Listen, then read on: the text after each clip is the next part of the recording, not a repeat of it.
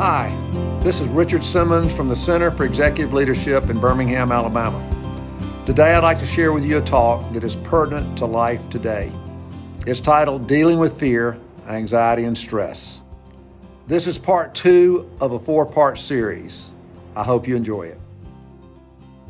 The first comes from a, a very famous, well known doctor, uh, a guy by the name of Paul Tournier. He was a Swiss physician. And this comes from Philip Yancey's book, Where is God When It Hurts? Tournier says, Only rarely are we master, are we masters, are we the masters of events in our lives? He says, but we are responsible for our reaction to the events, to the events that come into our lives. And he says, what counts is the way a person reacts in the face of suffering. He says, because when it comes, a positive, active, creative reaction will develop will develop excuse me a positive active crea- creative reaction will develop us.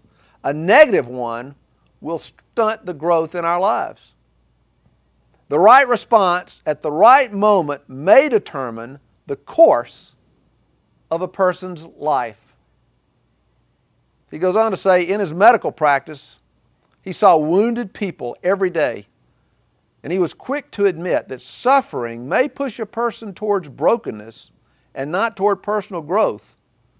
That, in fact, was why he moved away from the traditional pattern of diagnosis and treatment and began to address his patients' emotional and spiritual needs as well. Because he felt an obligation to help them channel suffering as a transforming agent in their lives. You know, it struck me, uh, uh, it caused me to remember uh, the words of a very wise man who shared this with me. He said, You know,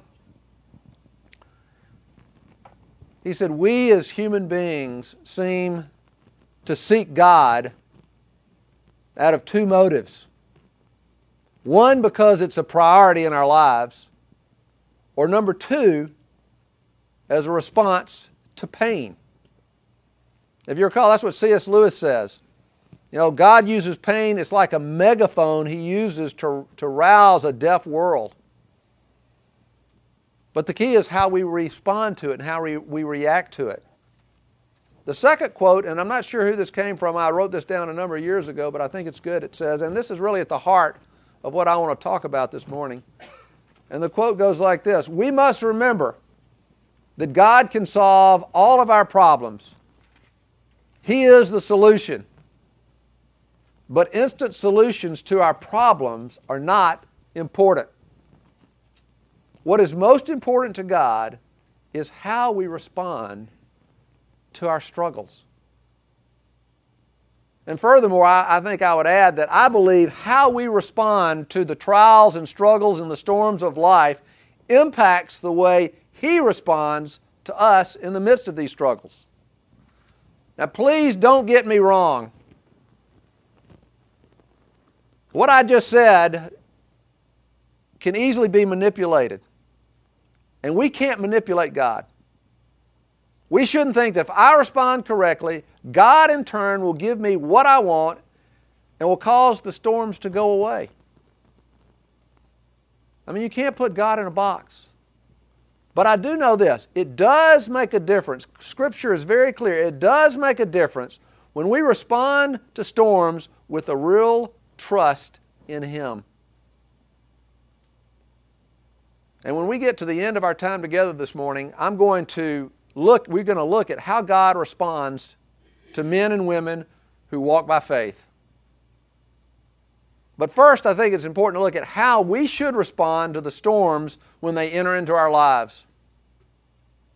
Now, I think all of you recognize that when we find ourselves in one of life's storms, we are called to do our part.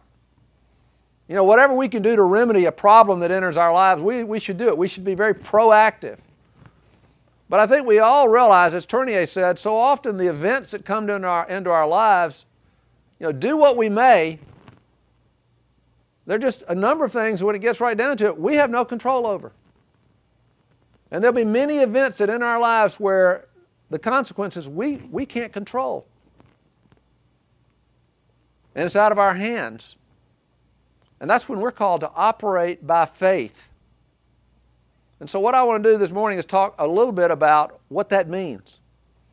Now, I'm going to share an illustration that I've used a good bit. Some of you have heard it, some of you haven't, but it's, I think it's very pertinent to what we're talking about this morning as far as what is faith. Well, the illustration I like to use, and I'll, I'll use Drew here as, as uh, uh, my guinea pig here. If I asked Drew or told Drew, I said, Drew, I have something in my pocket and it's in my hand, I'm holding it right now. What is it? All he could do, because we've not had a conversation about it, all he could do is speculate. Your keys, your cell phone, uh, some, your change, uh, just any number of small things that could fit in your pocket. And all he could do is guess. And if he says, I think it's this, that would be speculation. And you know, that's what blind faith is.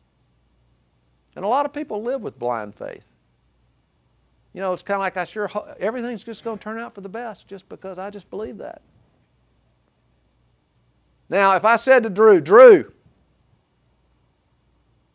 in all seriousness, I have a $5 bill in my pocket, in my hand. At that point, Drew could know what's in my hand even though he can't see it. And listen to this, this is really important. And the reason he can is because he is extending confidence in what I have told him. And that's what faith is extending confidence in what God has said and promised to us.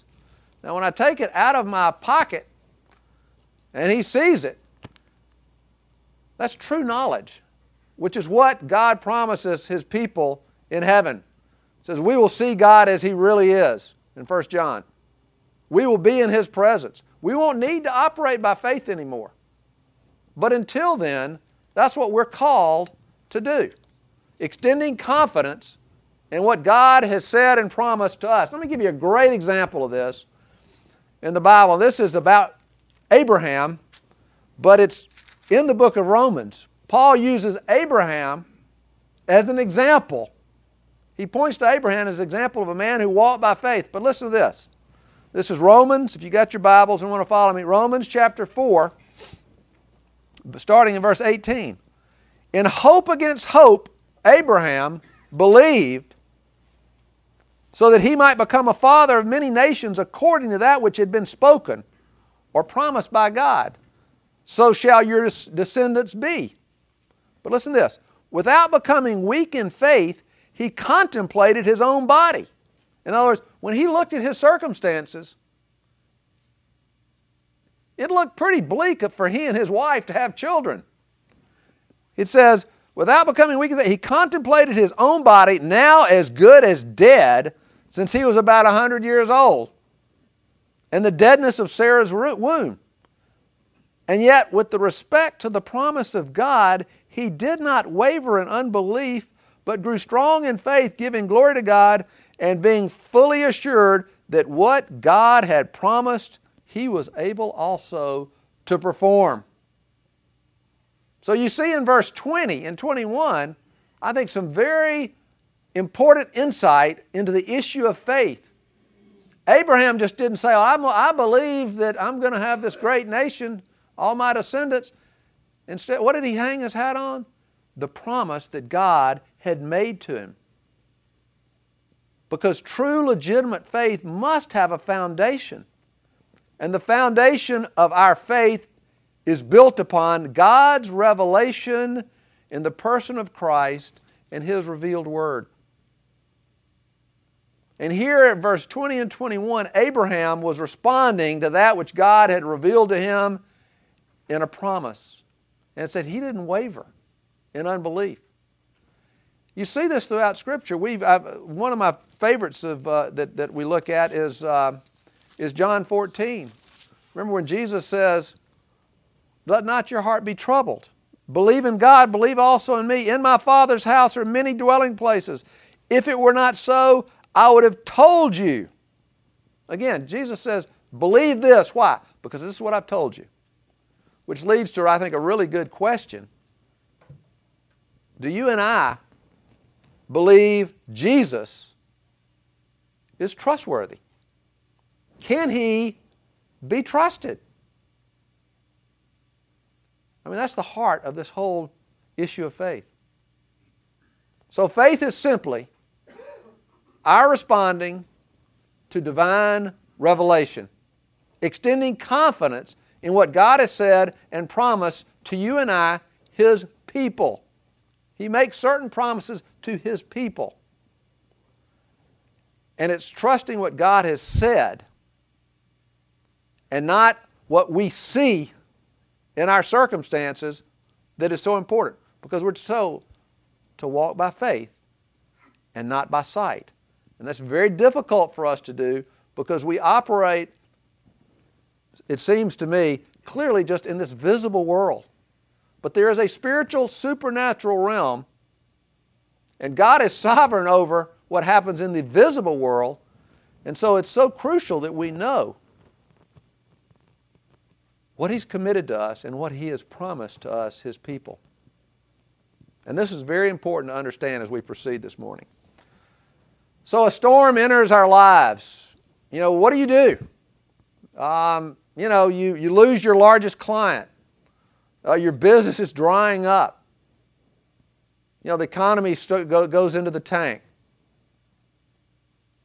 Or you just find out some, something about one of your children. You know, that's, that causes a lot of pressure is when your children struggle. Or you get a phone call from your physician. You find out you have cancer. I mean, I think every single one of us realizes we are only a phone call away from a major storm or crisis entering our lives. So, what do you do? The starting place, in my opinion, start, and I, I love the 121st Psalm but the first verse is, I think, rather significant when he says, I lift up my eyes to the mountains. From whence shall my help come? My help comes from the Lord who made heaven and earth. You know, it's interesting. If you look in both the Old and the New Testaments,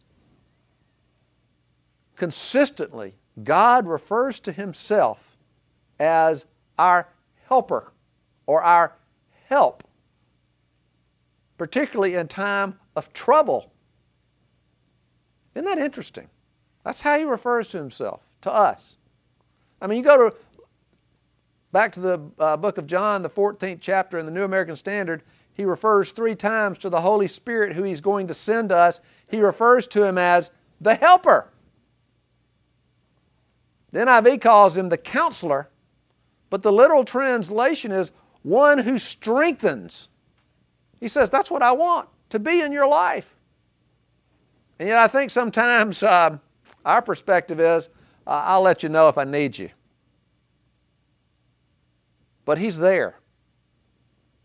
And when a storm enters our lives, we either lift our eyes to God and bring our fears into His venue, or we gaze at our circumstances, we see them from our perspective, and we carry this burden around on our shoulders. And let me tell you what, when we do that, that's when we begin to sink emotionally. And it can be quite a downward spiral. And it can easily lead to despair and depression, and anger and bitterness. I want to share with you a couple of interesting verses that support what I've just told you. This first one, I think, is just is critical. It's uh, the book of Hebrews, chapter 4, verse 16. Listen to this. Therefore, let us draw near with confidence to the throne of grace so that we may receive mercy and find grace to help in time of need. Now, last week, I talked about God's grace, which means God enabling us to do that which we cannot do ourselves. Divine enablement. Or let me put it in, a, in simple terms that we, it's God's strength, His power. In Hebrews 13 9, it says it's good for the heart to be strengthened by God's grace, but it says we have got to draw near to the throne of grace. And then he goes on and says, so that we might receive mercy and do it with confidence, but we might receive mercy and listen, find grace to help. There's that word again to help in time of need. And then in the book of Isaiah, the 26th chapter, this is what we're told The steadfast of mind you will keep, God, He's saying, you will keep in perfect peace because He trusts in you. Trust in the Lord forever, for in God the Lord we have an everlasting rock. Now, I want to go back to what he, the steadfast of mind, he says, I will keep in perfect peace. Now, I want to read that from the Amplified Bible. The Amplified merely amplifies on the Hebrew language. That's the problem in translating Hebrew and Greek into English, is so often it, we miss the richness and, the, and, the, and, really the, the meaning of what's behind it. And the Amplified Bible, which is a great resource, this is the way, this is what it says in verse 3, the translation. You will guard him and keep him in perfect and constant peace, whose mind is stayed and focused on you. Because he commits himself to you and he leans on you and he hopes confidently in you. You see, the steadfast of mind, what he's saying, the steadfast of mind is the person who sets his eyes upon God. He doesn't gaze at his circumstances, and he doesn't let his heart be weighed down by what's going on in his life. Now, you may be saying, so what are you saying? When a storm enters our lives, what does he do? The man in Isaiah 26, he sets his mind on God and what is true of God and what God has promised. He lifts his, as David says, I lift my eyes to the mountains. I bring it into God's venue. And the best place to start is what we covered in detail in session two of what's true of God and the promises that He's made to us. And just in summary, and we got this all from the scriptures, we are of great value to Him. We are of great value to God. And as He said in Jeremiah, I have loved you with an everlasting love. And He says this I am sovereign over the circumstances in your life, and if there is a storm there, I've allowed it to be there. And I can remove it whenever I want. He says, Behold, I am the Lord, the God of all flesh. Is anything too difficult for me? And then he makes us that magnificent promise in Romans 8 28. You can know this to be true. I am causing all things to work together for good to those who love him and are called according to my purpose. You know, guys, this is the, the basis for experiencing God's peace. And we can rest in that. We can trust in Him. We can trust in the fact God is working in my life. And this is the basis for peace. Remember, we talked at length, I think it was very meaningful about when there is purpose in painful situations. When you see the purpose behind it, it transforms the pain, it transforms what you're experiencing. But if you see it as purposeless, all you can do is shake your fist at God and get angry. And then there's just a host of other scriptures. Uh, I'll just mention them. We're not going to look at them. I may read one. Uh, Isaiah 41:10 is one of my favorite. Deuteronomy 31:6. But you know, if you ever go through a major storm, I, I, I strongly encourage you to go to the book of Genesis and read verses chapters 37 through 50 on the life of Joseph. And you see the whole picture. But the first half of his life, he went through hell. And yet you see how God used it, and you see how He responded, and you see what a solid individual he was, and how God used him mightily. One of my favorites that I, I, I refer to often, and I'll just read it to you because it's so encouraging. This is Isaiah 41:10. Listen to this. Do not fear. This is God's talking to us. Do not fear, for I am with you. Do not anxiously look about you, for I am your God. I will strengthen you. Surely I will help you. Surely I will uphold you with my righteous right hand. Now, before I, I shift gears, I want to look at one other section of Scripture, and this is, these are Jesus' words because they're so appropriate for what we've just talked about. And this is from Matthew 11, verses 28, 29, and 30. You're probably familiar with them, but most people read this and they don't have a clue what he was saying. Come to me, all who are weary and heavy laden, and I will give you rest. Take my yoke upon you and learn from me. For I am gentle and humble in heart, and you will find rest for your souls. For my yoke is easy and my burden is light. He's talking about, he uses the term, put on his yoke. Do you even know what a yoke is? No, we don't even use yokes anymore.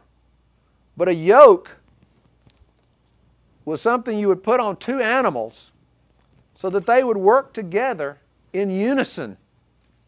They would work together to accomplish an objective. And so when we put on God's yoke, what we're really doing, what He's saying is, we're declaring to Him, Lord, I am committed to seeing your objectives in these circumstances come to pass in my life. Whatever you're trying to accomplish in my life, Lord, I'm with you. You know, this again is extending confidence in Him. But what does He say? When we come forth with that attitude and that kind of commitment, in the midst of the storms, He promises, I'll provide rest and strength. Now, remember when in the first session when we met, we looked at the life of David. You talking about a guy facing an unbelievable crisis? He and his men had come back from battle, and the Amalekites had come and had burned their little community and taken their families, their wives, and their children. And if that wasn't bad enough, David's men were so upset they were looking for somebody to blame. They pointed the finger at him. They talked. We're going. They thought, talked of stoning him. And if you remember what it says, you know, David didn't panic. He didn't get angry at God. It says he strengthened himself in the Lord. And that's what we've just talked about how to really strengthen yourself in the Lord, how to find peace and confidence. But that's not all we're supposed to do. I mean, David just didn't say, okay, well, now I'm strong, I feel strong. The second thing is, he, he, he went to God and says, What would you have me to do? He brought the circumstances before God and really prayed about them. And God directed him. And that's really what I want to look at now. You know, I, I'm, I'm convinced what I've just shared with you because I can say this experientially. If in fact we will focus on who God is and what He's promised in the midst of a storm, we, can, we will find His peace. But then, that's not just all that we're called to do. Now, the most famous verses, I think, are the most prominent verses in the, in the Bible that have to do with hardship and struggle and fear and worry is in the book of Philippians, and you may be familiar with this. It's Philippians chapter 4, verses 6 and 7. I'm going to read them to you. Be anxious for nothing, but in everything, by prayer and supplication, with thanksgiving, let your requests be made known to God, and the peace of God which surpasses all comprehension, will guard your hearts and your minds in Christ Jesus. You know, here he says something quite important. He says, Bring the issues that are causing the fear in your life, bring them to me. But notice what he says. But do it with thanksgiving. Isn't that interesting? You know, what an act of faith and trust to be able to say, Lord, though I don't understand what you're doing, I thank you for the way you're going to use this in my life for my ultimate good. I thank you. That's radical. That's counterintuitive. But you know, if you think that's radical, you ought to hear what James has to say. He says, Consider it all joy, my brethren, when you encounter various trials, knowing that the testing of your faith produces endurance, and let endurance have its perfect result, so that you might be perfect and complete, lacking in nothing. And that word perfect means that you might be mature. That's what God desires. That, mature, that maturity of the soul, that strength. And he says, so that spiritually you're lacking in nothing. And James says, because of that, we ought to rejoice and be happy when difficulty enters our lives. Again, very radical. But you know, it's important to realize from these verses in Philippians that we're not just to throw up a prayer. You know, I'm getting in my car, I just throw up a prayer. I think he's talking about serious prayer about the issues you're faced. Blocking out quality time and take it before God. It's interesting. You know, I've, been reading in the book of Mark, and for the first time I noticed this because it's also in Luke chapter 5 that once Jesus' ministry really got going, it said, and Sarah says, the news began to spread.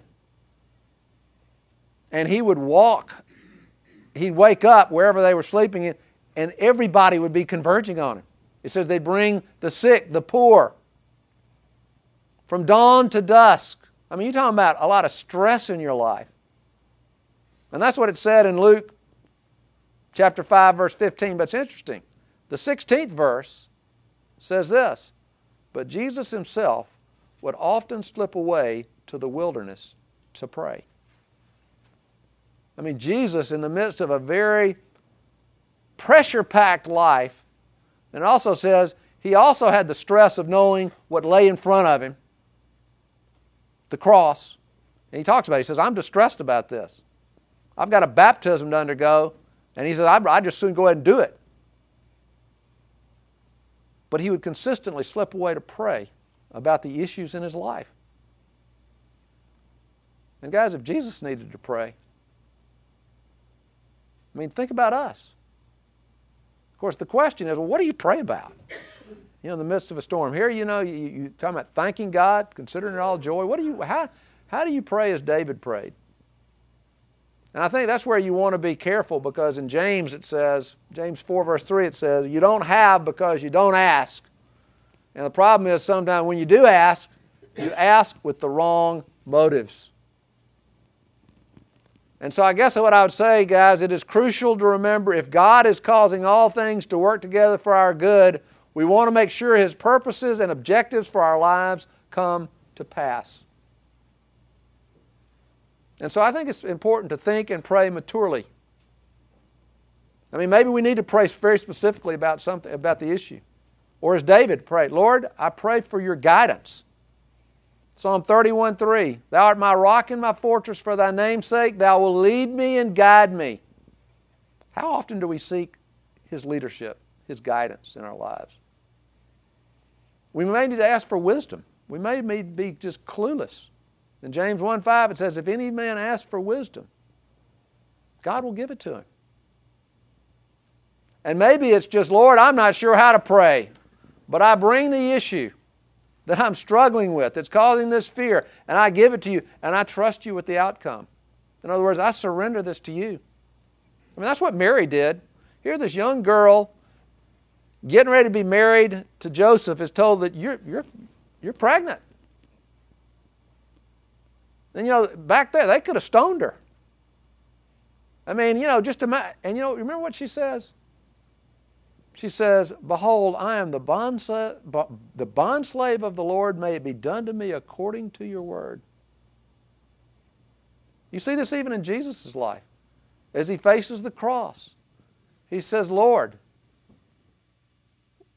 if there's any way for this cup to pass me by, I pray that it will. But then he said, just in the same breath, but not that my will be done, but that your will is done. You see that when it gets right down to it, that you see this trust and surrender. It's important to remember, guys, that as sheep, we are not burden bearing creatures. We're to transfer our cares into His realm of responsibility. That's what it says in 1 Peter 5 7 throw all your worries on Him, for the Lord cares for you. Now, finally, a real big part of this. I mean, after you know we've done all that and we've responded, just as uh, I've kind of laid out this morning, you know, then we're left with something very important, and that is we have to wait. We have to wait for God to move. I mean, we always want instant results, but you have to wait. In fact, this is waiting is a big part of trusting. Listen to what David says. I would have despaired unless I believed that I would see the goodness of the Lord in the land of the living. Wait for the Lord. Be strong and let your heart take courage. Yes, wait for the Lord. Arthur Beth, Betsy Childs says this quite well. Listen to this, it's pretty good. She says, We will all have times of waiting, whether we like it or not. Our choice is either to pursue the disposition of quiet waiting or chafe in frustration against the mantle we've been given to wear.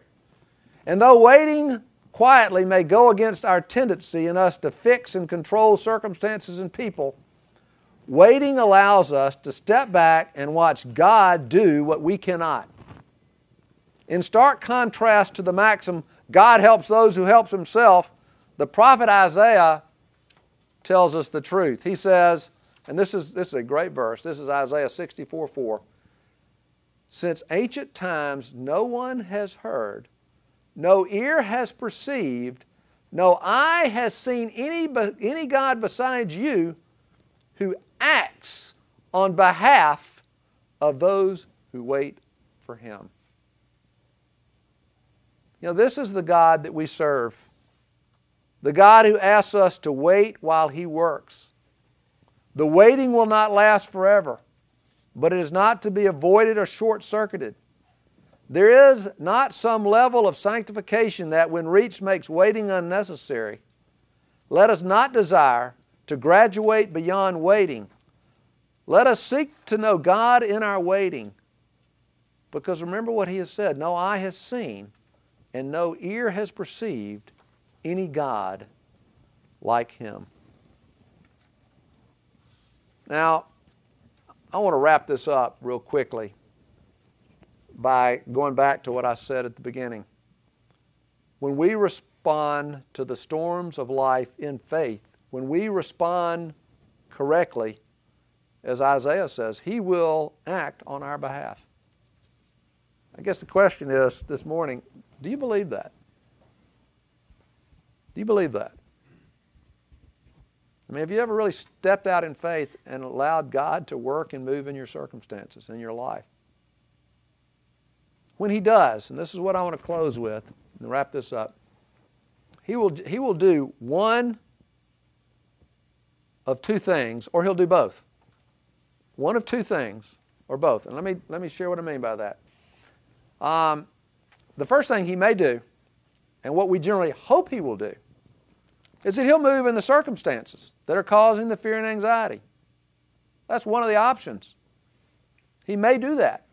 Remember what Drayton said when he was with us? He said, you know, every time uh, Jesus performed a miracle, or so, not every time, but so often, he would say, Your faith has made you well. Well, let me give you a, a, just a real good example of this in Mark chapter 7. If you've ever read this incident in the New Testament, it's always kind of troubling. And I don't have time to really go through and explain to you, but just remember, Jesus knew what he was doing. He knew what he was doing. And this is kind of interesting because uh, if you look at this carefully, you're talking about a, a, a stress filled life, and it says, Jesus got up and went away for a while. From there to the region of Tyre. And when he entered a house, he wanted no one to know of it. In other words, he wanted some peace and quiet. Yet he could not escape notice. But after hearing of him, a woman whose little daughter had an unclean spirit immediately came and fell at his feet. Now, the woman was a Gentile of the Syrophoenician race. In other words, she was not Jewish. She was not one of the, the lost sheep of Israel, as Christ would call them. And she came to him and said, and she kept asking him to cast the demon out of her daughter. She didn't just ask him, it says she kept asking and kept asking and kept asking. And he said to her, this is always the troubling sentence. He said to her, Let the children be satisfied first. Talking about the Jew, Jewish uh, people. For it's not good to take the children's bread and throw it to the dogs. But she answered and said to him, Yes, Lord, but even the dogs under the table feed on the children's crumbs. And he said to her, Because of this answer, go. The demon has gone out of your daughter. And going back to her home, she found the child lying on the bed, the demon having left. Now, again, there's, there's a good understanding of what Jesus was doing, but let me just say this. It seems, it seems that he was kind of harsh on this woman.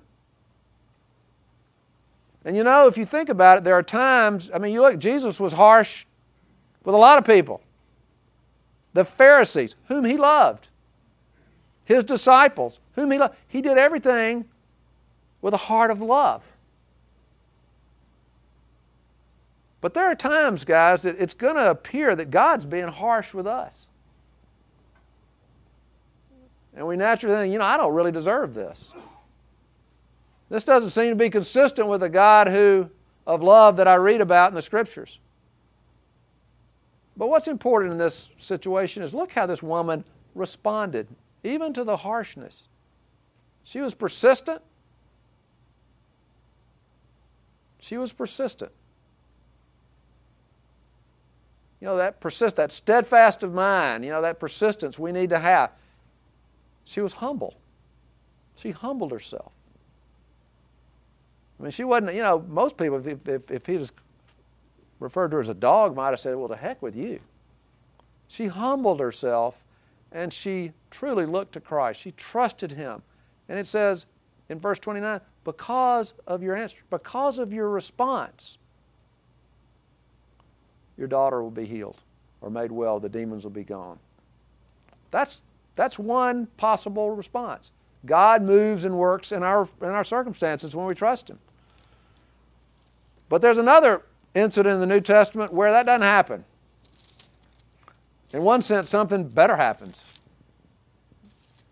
And that's when Paul in 2 Corinthians says, because of the surpassing greatness of the revelations, for this reason, to keep me from exalting myself, there was given to me a thorn in the flesh. In other words, Paul's saying God has put something in his life. We don't know what it is, but he called it a thorn in his flesh. And it's interesting, he said, and God did this to keep me from exalting myself. In other words, saying, there's a purpose in this. And then he goes on to say, Concerning this, I implored the Lord three times that it would leave me, that He would remove it from my life. And God said to him, No. Instead, He says, My grace is sufficient for you, for power is perfected in weakness. And Paul goes on to say, Most gladly, therefore, I'll rather boast about my weakness so the power of Christ may dwell with me. In other words, he's saying instead of removing the painful circumstance from your life, instead I'm going to give you my grace, my strength, my power. And I think Paul, in one sense, is saying, I mean, he even goes on and says, you know, I'd rather boast about my weakness so that I might experience the power of Christ in me. Now, I believe Paul experienced that peace, that, that peace that surpasseth all understanding. It was interesting. Uh, after Drayton spoke two weeks ago today, he called me that morning and he said, you know, I realized, you know, he spoke on faith, walking by faith. And he says, you know, I left out one of the most critical pieces of Scripture in my talk. And I said, What's that? And he said, It's in Romans 5. And just yesterday morning, another guy brought up to me, he had written it out, Romans 5, verses 1 through 5. He says, God has really used this in my life as it relates to, to, uh, to difficulty. And so I felt like, well, what, is, you know, what does Romans 5 say? Well, it talks about how by faith, God unleashes His grace into our lives. And then he goes on to say, and not only this, but we also exult in our tribulations, knowing that tribulation brings about perseverance, and perseverance brings proven character, and proven character hope, and hope does not disappoint. So we see, we basically we have access to God's grace through faith. So listen to this. In one sense, this is so significant because you know, if, if when God moves in your circumstances, think about it. And, and it, it works out the way we, we, we hope they would work out. You know, some you always wondering, well, was that God really doing that, or was that just, you know, it just kind of happened that way? But when you experience His grace and His power, and you experience a peace that surpasseth all understanding, I believe that is so significant because he becomes more of a reality in our lives. He moves from being a concept to being real. Because I can promise you this if you ever experience that peace that surpasseth all understanding, you know this I can't generate that myself. It's got to be from Him, it comes from Him. And in one sense, that's, I think, more important. But you know what He also may do? He also may do both. He'll give you His strength, He'll give you His grace, He'll give you His power. And then He also might, at some point later, move in your circumstances. And the reason I share this is because that's what happened to me a number of years ago. Very painful circumstances in my life. And, you know, I would, I would take what we've talked about this morning and, and, and really focus my eyes on what, who God is and what He promised and what He was doing in my life. And I experienced His peace. But often I'd wake up the next morning and all of a sudden, you know, that anxiety was back, that fear was back. So I would go through the process again and, and strengthen myself in the Lord as David did and find that strength. And this went on for several weeks. And then finally, I mean, I'll never forget this. I woke up one morning and I, that peace was there. And you know what? It never left me. The circumstances hadn't changed at all, but that peace was there. And interestingly, a couple of weeks later, the circumstances changed. But you know what? It really didn't matter because the fear had left weeks before. The storm, in one sense, was gone. Guys, in conclusion, I'll leave you with this thought. We're told in Philippians 1 6 and in Philippians 2 13, and this is a promise to all believers God is working in your life. He commits to work in our lives. He's committed to developing our spiritual lives. He's committed to developing our character. He's committed to the development of our faith. And He uses a lot of different means to do that, including pain and suffering. I mean, we're told in, in uh, Hebrews 5 8, even Jesus learned obedience from the things in which He suffered. And as someone shared with me, God uses the storms of life like wooden forms that you pour concrete into. He uses them to mold and shape us. And we've got to be trusting Him in the midst of them in order to be developed and strengthened. And if He removes the form, the circumstances, too soon, we will not hold the new shape. Now, as I look out into this room, not only do I see a room full of men, I see a room full of fathers. Now, I realize some of you have already kind of done your job in raising your children. Some of you are kind of like me, we're in the process. But when you think about raising your children, the one thing you desire is to see healthy development in their lives. Why? Because you know it will lead to a high quality of life. And in the same way, God, our Heavenly Father, wants to develop us so that He can bless us even more and so that we might live a high quality of life that He so desires for each one of us. Let's close in prayer.